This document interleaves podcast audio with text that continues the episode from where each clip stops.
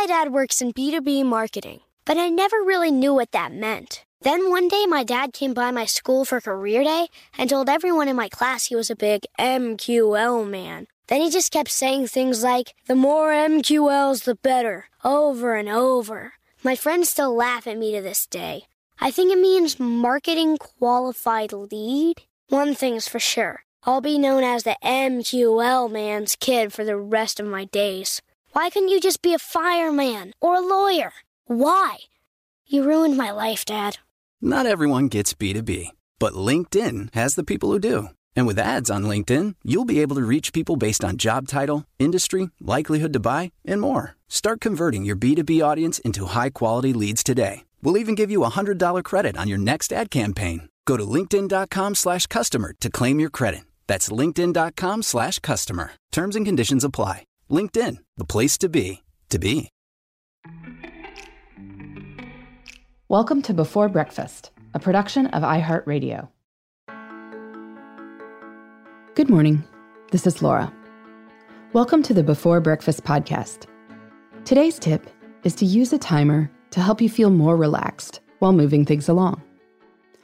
Most of us don't set too many timers in life, except for one specific instance the snooze button in the morning. You hit snooze on your phone, and nine minutes later, it will start beeping again. Long time before breakfast listeners know that I think snoozing is a terrible idea. Either get up the first time or set your alarm for the time you actually intend to get up.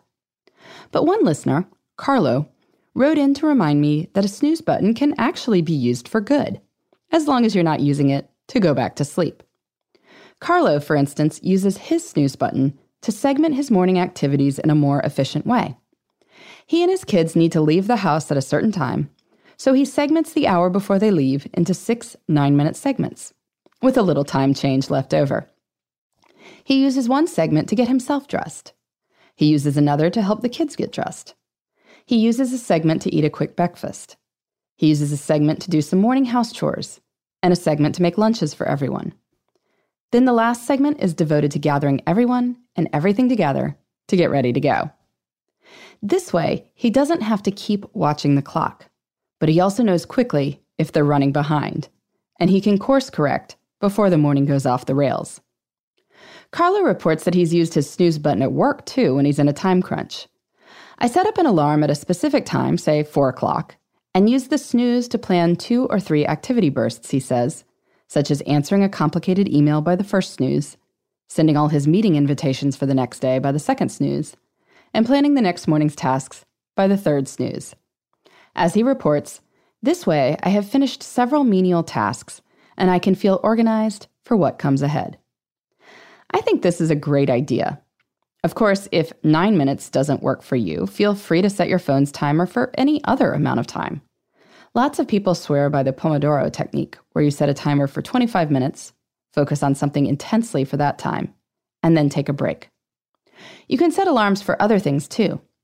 Say you're in a meeting and you know you need to leave on time, but you really want to focus on the other person. Instead of trying to sneak peeks at the clock here and there, set an alarm for a few minutes before you need to go. The other person will hear the alarm too, and so it provides an opening to move things along and end things. But you can completely relax up until that point. It's a way of being off the clock while still being on the clock, too. Do you set timers? Let me know for what.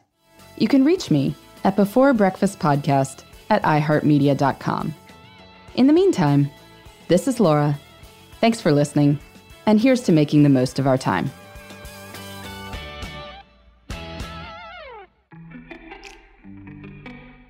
Hey, everybody. I'd love to hear from you. You can send me your tips, your questions, or anything else. Just connect with me on Twitter, Facebook, and Instagram at Before Breakfast Pod. That's B E, the number four, then breakfast, P O D. You can also shoot me an email at Before Breakfast Podcast at iHeartMedia.com. That Before Breakfast is spelled out with all the letters. Thanks so much. I look forward to staying in touch.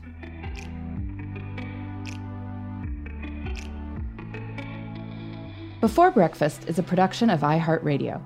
For more podcasts from iHeartRadio, Visit the iHeartRadio app, Apple Podcasts, or wherever you listen to your favorite shows.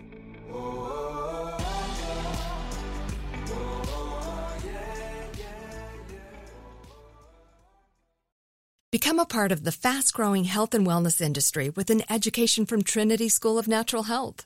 Trinity graduates can empower their communities through natural health principles and techniques, whether they go into practice to guide others toward their wellness goals or open a store to sell their favorite health products.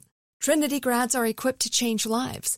With 19 online programs and flexibility to fit your busy schedule, including the popular Certified Natural Health Professional, you can get the training that helps you turn your passion into a career and here's the best part you can earn the certification in less than a year.